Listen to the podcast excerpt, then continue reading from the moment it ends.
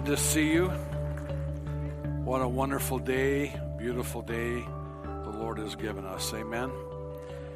Just uh, feel led to, uh, just uh, before I begin to share with you some thoughts, I have a lot of things I'd like to say to you today, but apparently you go home at 1 o'clock or 1.30. So if I'm still speaking after 1:30, you can politely get up and leave. I'm probably having a senior's moment. A senior's moment is defined as you're still awake, you're breathing, but your brain has shut down.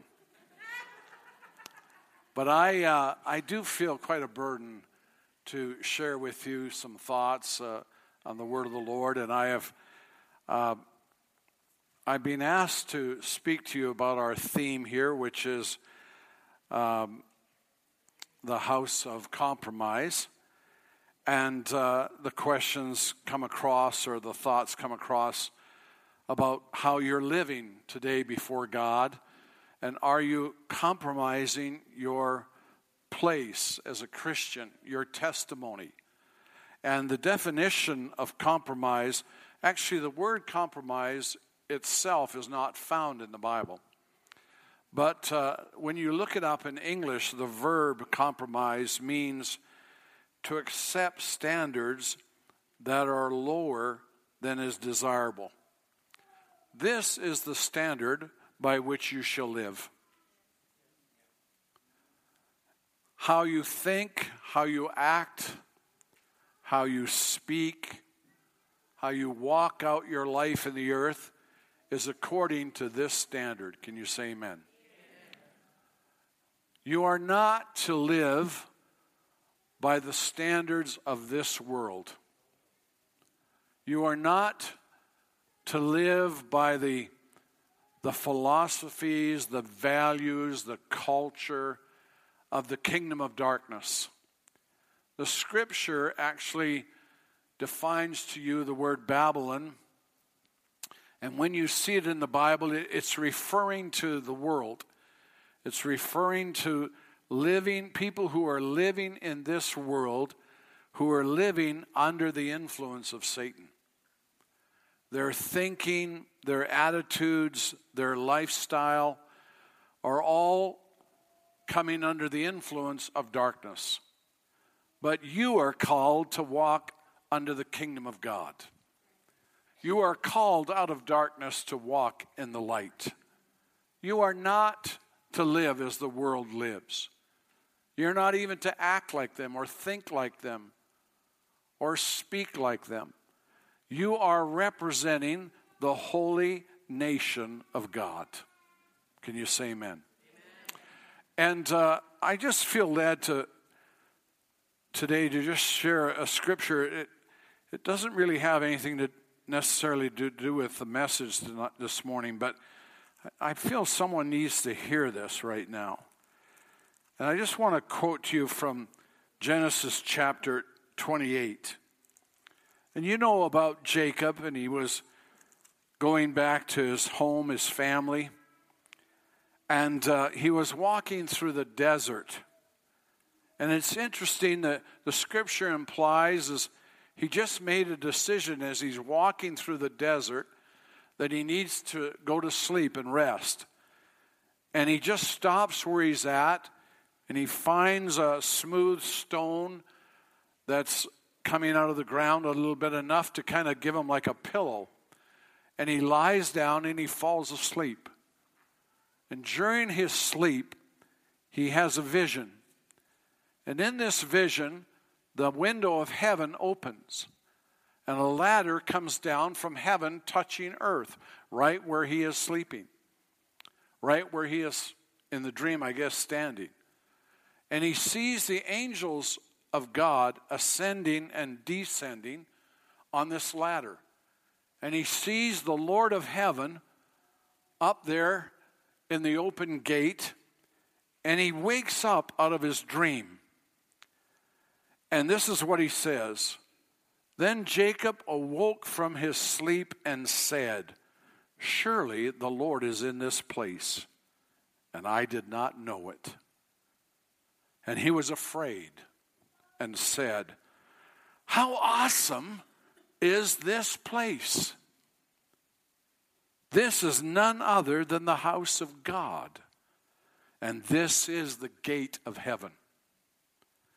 The only way that Jacob could understand that is that God had to reveal that to him right at the moment. I want you to understand that this is the house of God. This is the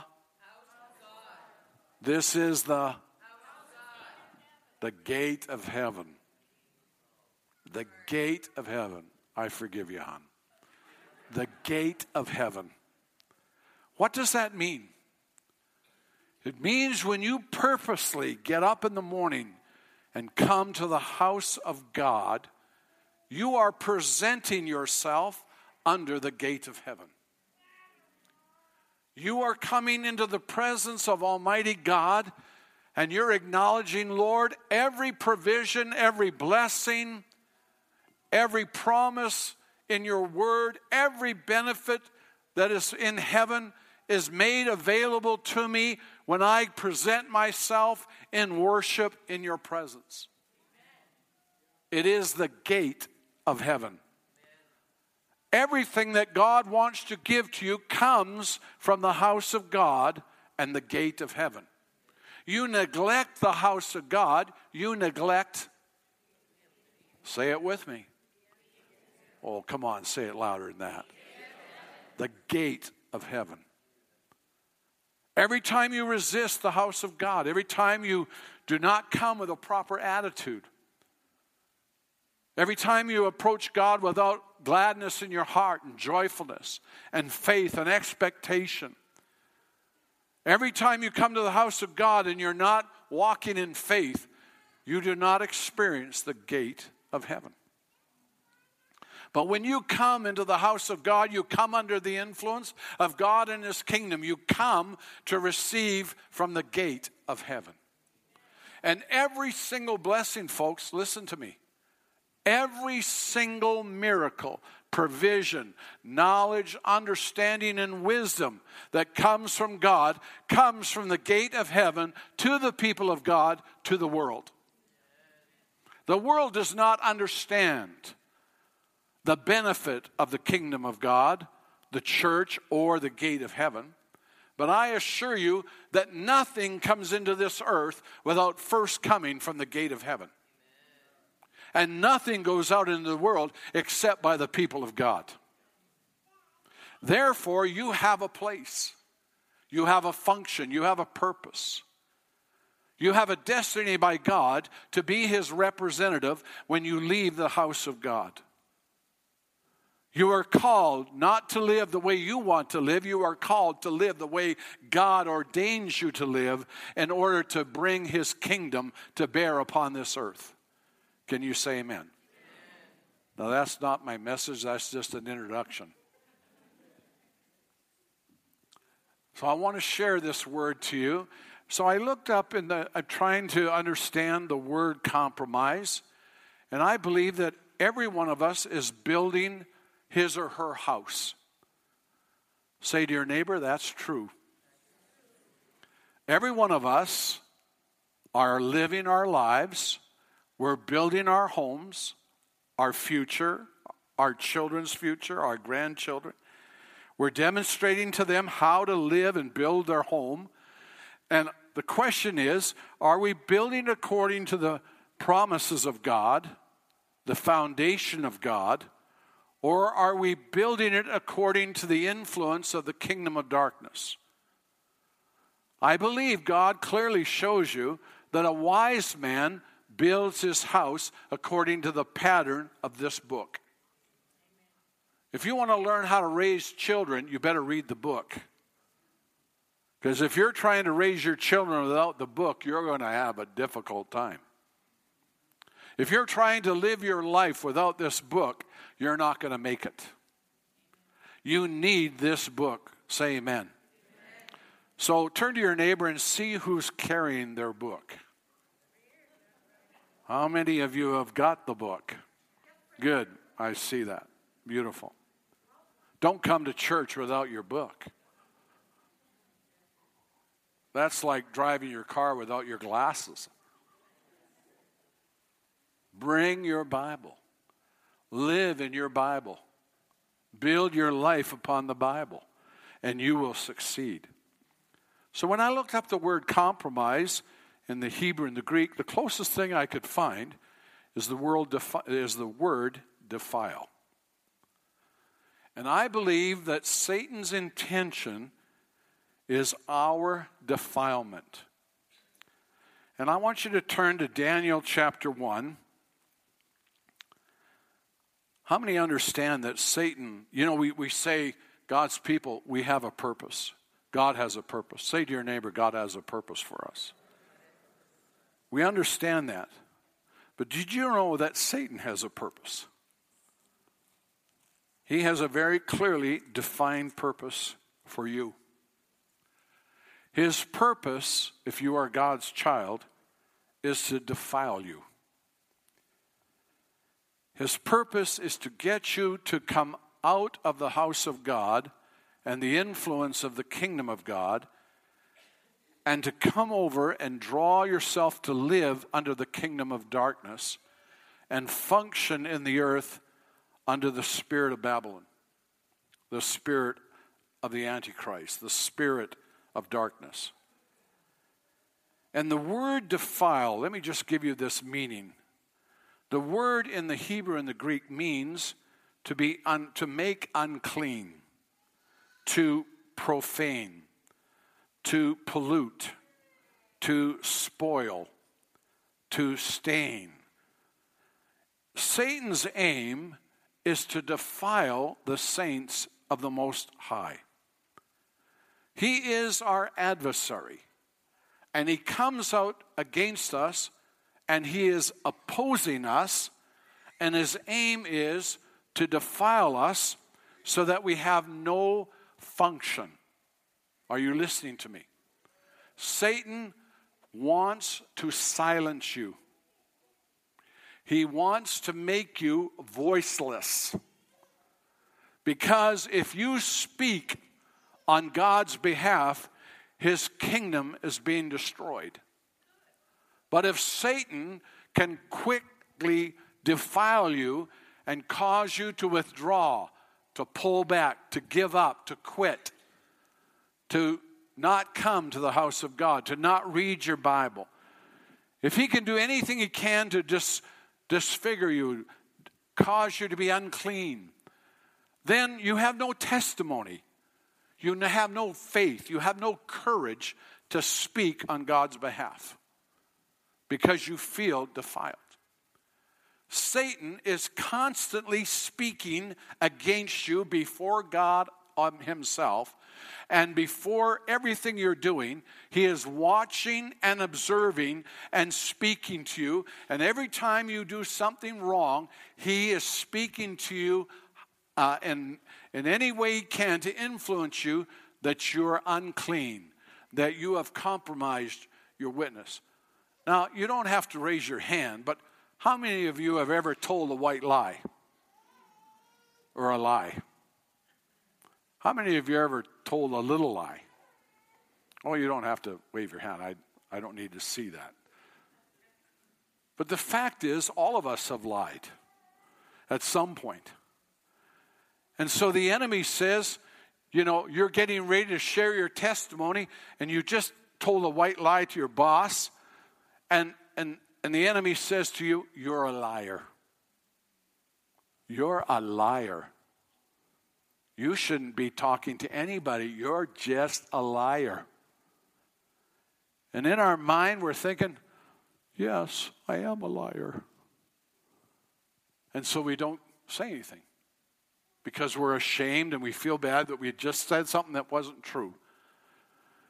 It's like, you know, I don't know how to say this, but anytime you do something that you know is against the Word of God, it causes your conscience to be weakened. And when you're placed into a, a realm of influence for the kingdom of God, the enemy reminds you of your defilement. How many understand what I'm saying? He talks to you and tells you, hey, you can't share anything. You're not living right. Don't be telling those people how to live. you you can not even live right yourself. And many times we'll admit it and we'll say to them, that's true. Instead of saying something the Word of God says. The Word of God says, You are holy. Say it with me I am holy. Tell your neighbor, You are holy. The Bible says that Christ is your righteousness. And He has brought you into right standing with God. Because of that, you are holy. And so you don't listen to what the enemy says, you listen to what God says. Amen? Now, this fact is that Babylon, or the kingdom of this world, has an influence over even God's people. He tries to influence them. And when the king of Babylon came to Jerusalem and to the nation of Israel and went to war against them and seized Jerusalem and all the, uh, all the sacred items in the, in the temple of God and brought them back before the temple of his demonic gods. He took all the righteous things of the earth and he brought them under the canopy of the dark kingdom and he was offering these sacred items to his demonic gods. And then the Bible says that the king wanted to gather up all the wisest, most handsome people in Jerusalem, people filled with knowledge and understanding and had great skills and were beautiful people, features wise. And he brought them under his influence through his eunuchs. And he said to his key eunuch, I want you to take these four lads. And Daniel was one of these young men and three others.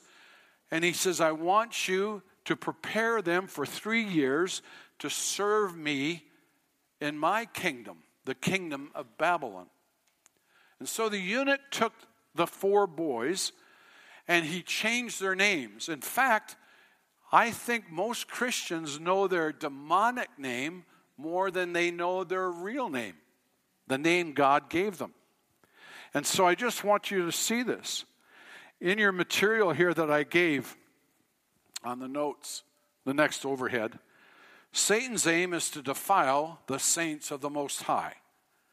Now, the four spiritual men were named Daniel, Hananiah, Mishael, and Azariah. Did you know that was their names? But you would probably know them as Shadrach, Meshach, and Abednego. You probably know them, but those are demonic names. And let me give you an understanding of how Satan works. Satan wants to change your destiny, your purpose. He wants to change your nature. The children of Israel were given names according to the prophetic understanding of the parents of what that child will grow up to be and what they see in the future that child will accomplish for the kingdom of God. But Satan wants to transform your influence and he wants you to come under his influence. And so they changed their names. Shadrach means the inspiration of the sun. They were sun worshippers. They had many false demons and gods under Babylon. And so they wanted Hananiah to, to be a worshiper of the sun god. Mishael, they wanted Meshach, the servant of the goddess Venus, the most immoral, uh, ungodly, sexual image of darkness that Satan is trying to influence our world with. You know, God has created the purity of marriage with a husband and wife and the sacredness of their union. But the world wants to pollute and he wants to destroy that which God has created. And he wants you to become a worshiper of sexual sins and perversity and all these things. And so the eunuch wanted the name over this child of God. The Lord is a help was Azariah's name, but they called him Abednego, the servant of the shining fire, the, the, the God, the idol of wicked uh, sacrifices and sacrificing of live people, of babies, of false worship, satanic, satanic worship. And so I want you to understand that Satan is trying to do everything he can to change the way you perceive the earth, the way you think about things, the way you speak, the way you live out your life. He does not want you to rise up in the kingdom of light. He wants you to dwell under the cultural influence of the kingdom of darkness. And He wants you to talk about the darkness. He wants you to speak about it. He wants you to live in a manner that is displeasing to God because He does not want you to live as a righteous, holy servant of God. And so when we see this, we see for three years they were to be trained.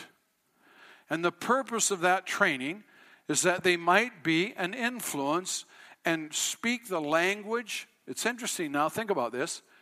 Teach them the Chaldean language. That's what the king said. Teach these boys to talk just like we talk. Teach them to act just like we act. Don't bring God into the picture. Don't bring their God, Jehovah. We have our own gods. Let them live like these people over here. And that's what he's trying to do. He's trying to draw you to compromise your life so that instead of speaking for God, you're speaking for the enemy. And listen to me what I'm going to say Satan has a voice. Satan is a speaking spirit who has knowledge and understanding. And one thing Satan understands is the power of speech. In Revelation chapter 12, and I'll just turn there for just a moment. Revelation chapter 12, the Bible reveals to you something very interesting about how the enemy works. Revelation 12:10 Then I heard a loud voice saying in heaven, Now salvation and strength and the kingdom of our God and the power of his Christ have come. For the accuser of our brethren, who accuses them before our God day and night, has been cast down. The enemy is roaming the earth seeking whom he may devour. He is operating under deception, under the influence of a culture that many Christians have come under that influence. In fact, there are many of God's people that have so compromised their lifestyle they have no testimony in the kingdom of God. People are observing them and they're not even sure they're Christians. I worked with a fellow at a store for almost two years who professed to me he was a Catholic, but he was the most unclean, foul individual that I have been around for many years. Always knocking me. Ron's a pastor, he'd tell the customer. Yeah, be careful, the holy man is here. And then he would curse me. He would do that for days. And I would hear the voice of the enemy talking through him. And I would know that man is not talking by his own natural self. The demon is talking through him.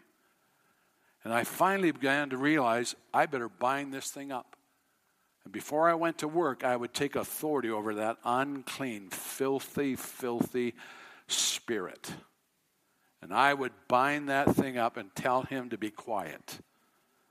And I'd go to work and he could hardly speak. And when he slipped out something, I would point my finger and I would say, I'm praying for you. That is not good and I don't accept it. I would not allow him to unload on me the filthy things from the kingdom of darkness. Neither do you need to do that yourself.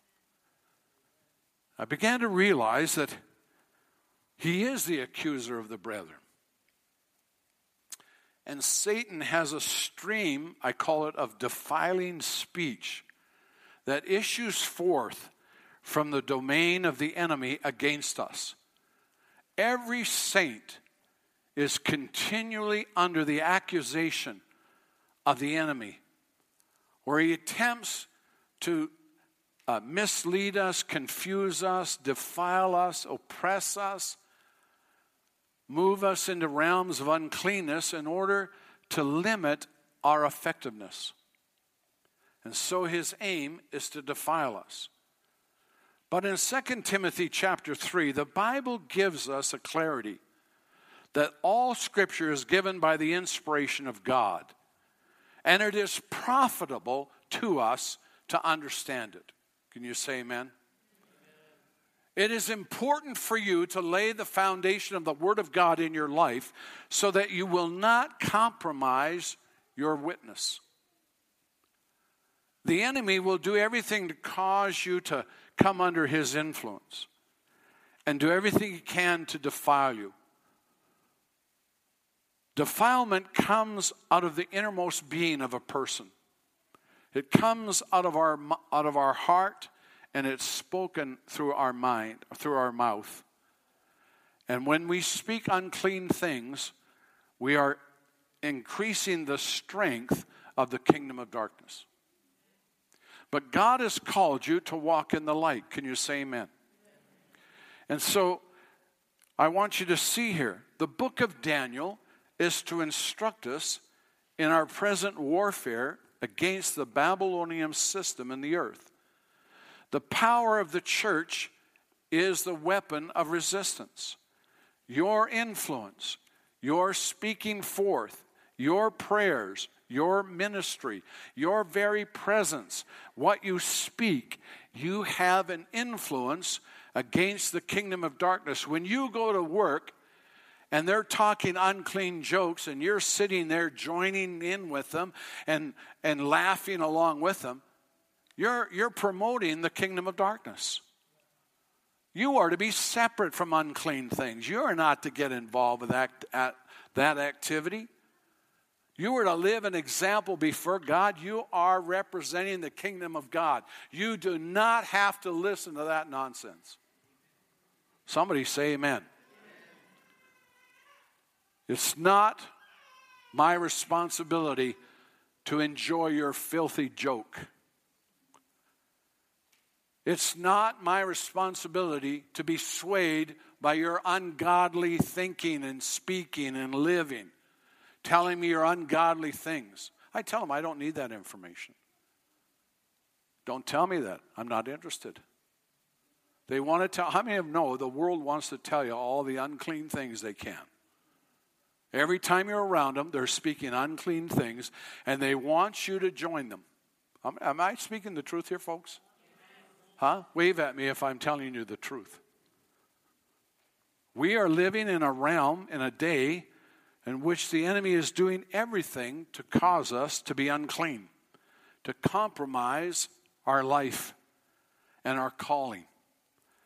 But God has a cry. And in the scriptures, He has a cry. His heart cry is our holiness. In the next slide, it says, The Lord told Moses to the people of Israel, You must be holy, because I, the Lord your God, am holy. Say it with me. You must be holy because I, the Lord your God, am holy. When you become a Christian, God expects a transformation of your life. You are being translated out of the kingdom of darkness. You cannot live under the Babylonian system and prosper in God. You cannot enjoy their music. You cannot enjoy their shows and their dirty movies and their dirty programs and expect the blessing, the gate of heaven, to be open over your life. You can't go to work and, and, and joke with all the people that are unclean and dark and expect the gate of heaven to remain open over your life. You have to make a transformation. We are to be changing. We are to become more like Christ and less like the kingdom of darkness. You have come out of the kingdom of darkness, the Bible says, and you have been translated into the kingdom of light. What business do you have to dwell in that darkness? And what benefit do you gain by dwelling there? You're having a good time, are you? You're enjoying all the benefits, are you? Well, let me tell you, folks, when you come under the kingdom of God and you come into his house and you obey his word, the kingdom of God is rise is over you. And the gate of heaven is open over your life. You want blessing, you want joy, you want peace, you want prosperity, you want provision, you want influence, you want to have a purpose for your life, get it from the gate of heaven. That's where it comes from. If you're over here in Babylon and think you're going to prosper, you're deceived. You're blinded by the enemy of your soul. There is no blessing under the kingdom of darkness.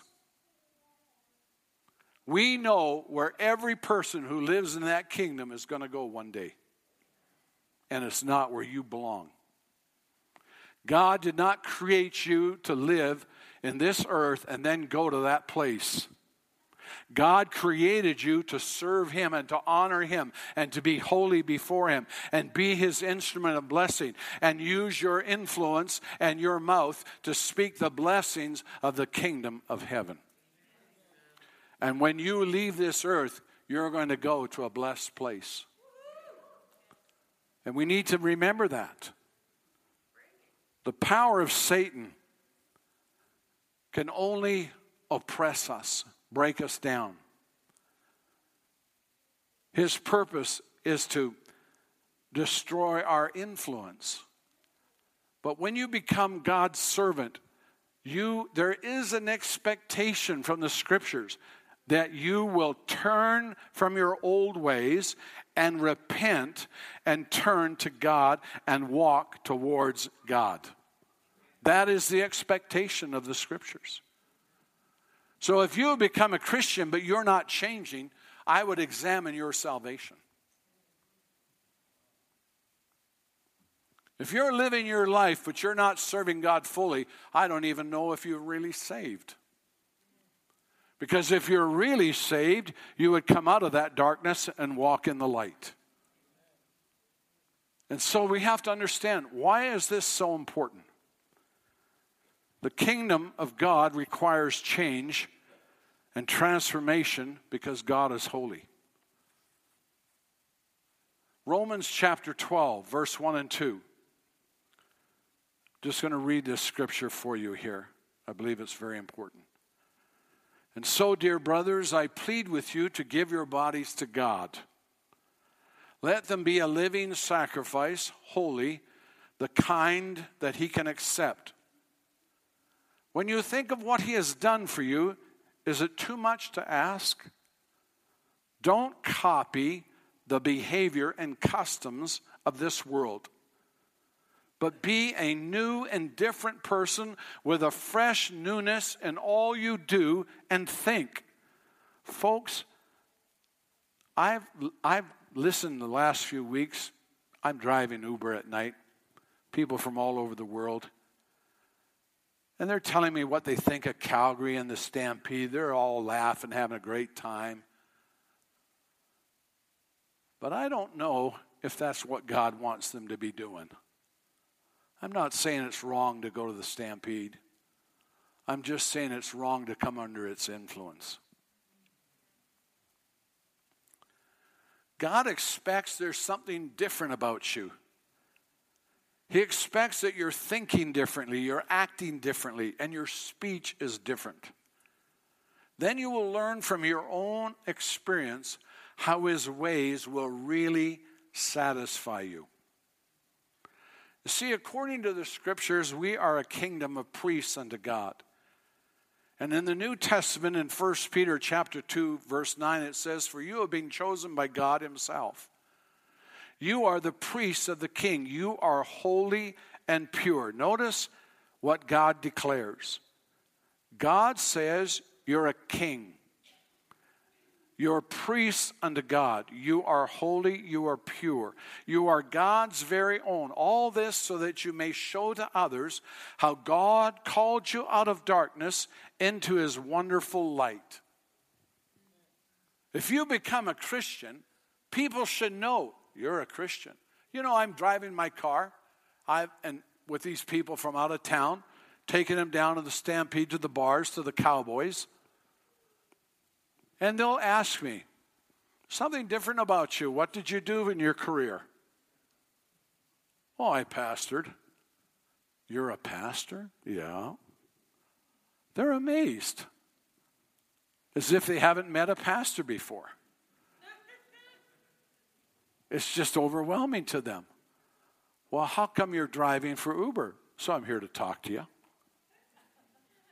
So I can pray for you. This one guy, he was cursing, swearing all the way down.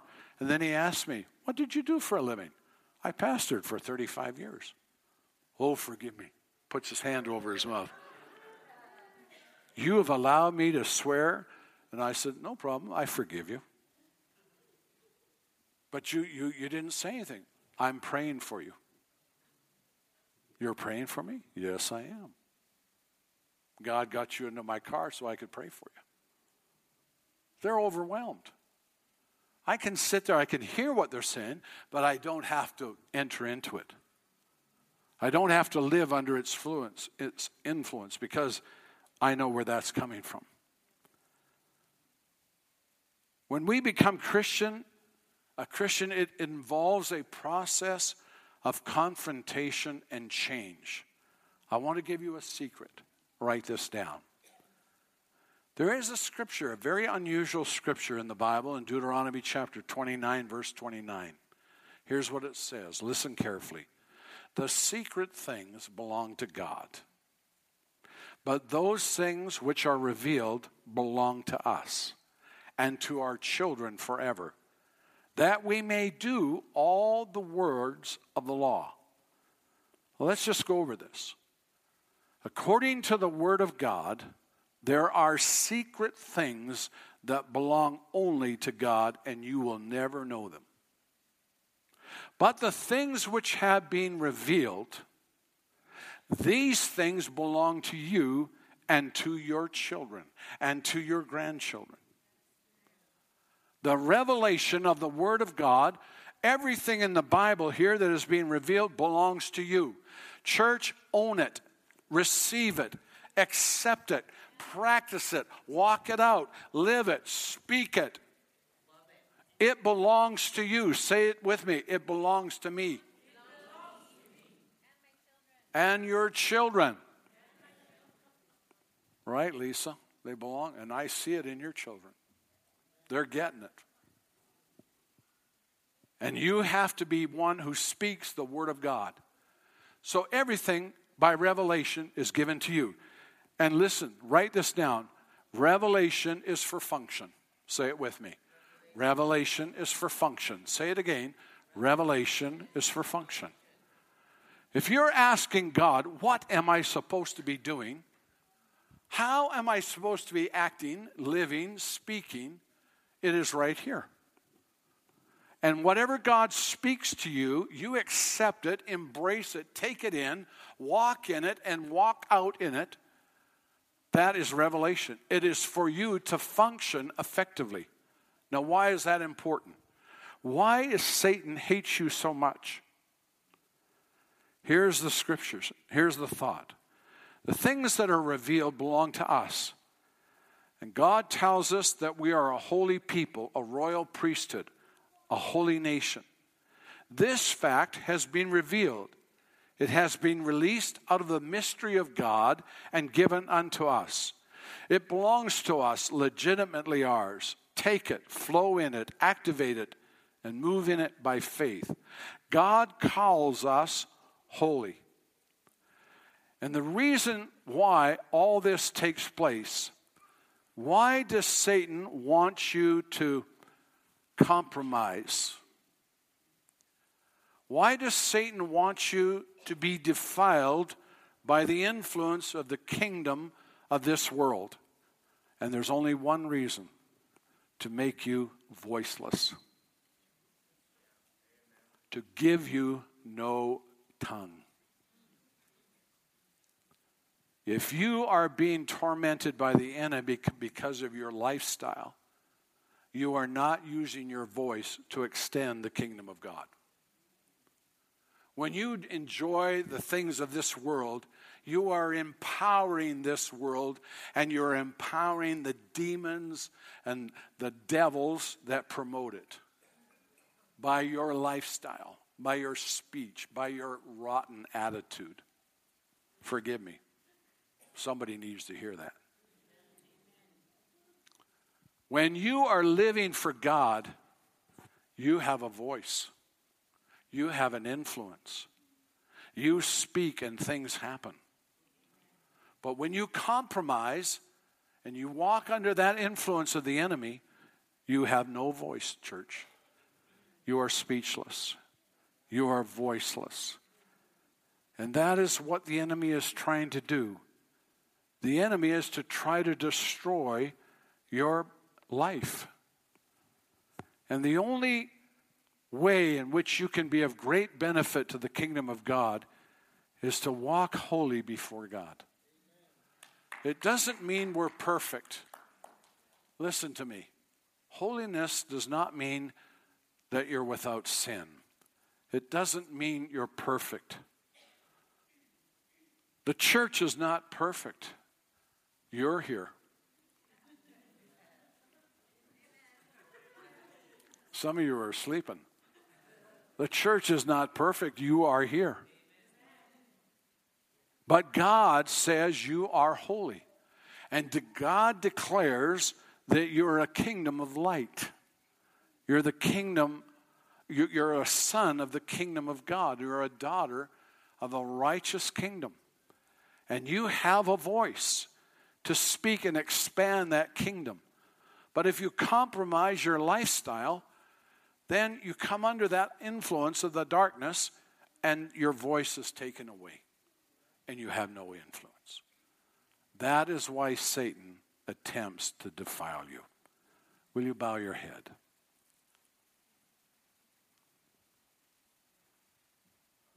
I know that there are people here that you needed to hear me talk about some of these things. There may be people here that have not yet totally surrendered their life to God. Yet the Lord has been drawing you by the power of His Spirit even to come to church today when your intention was to do other things. Because God wanted you to understand He wants you to walk with Him. He wants you to live for Him. He wants to, you to give up your will and let Him take to give you His will and show you the plan for your life. He wants you to be an influence, a voice. He wants you to expand the kingdom of God and be an instrument of blessing. But if you're walking away from Him, if you're resisting His leading, you're being influenced by the other kingdom. And you cannot help people, you cannot be available for God. And God wants you to live for Him. He wants you to serve Him. God wants you to enjoy all that He's provided for you by revelation of His Word. He wants you to embrace all the promises that He has made for you.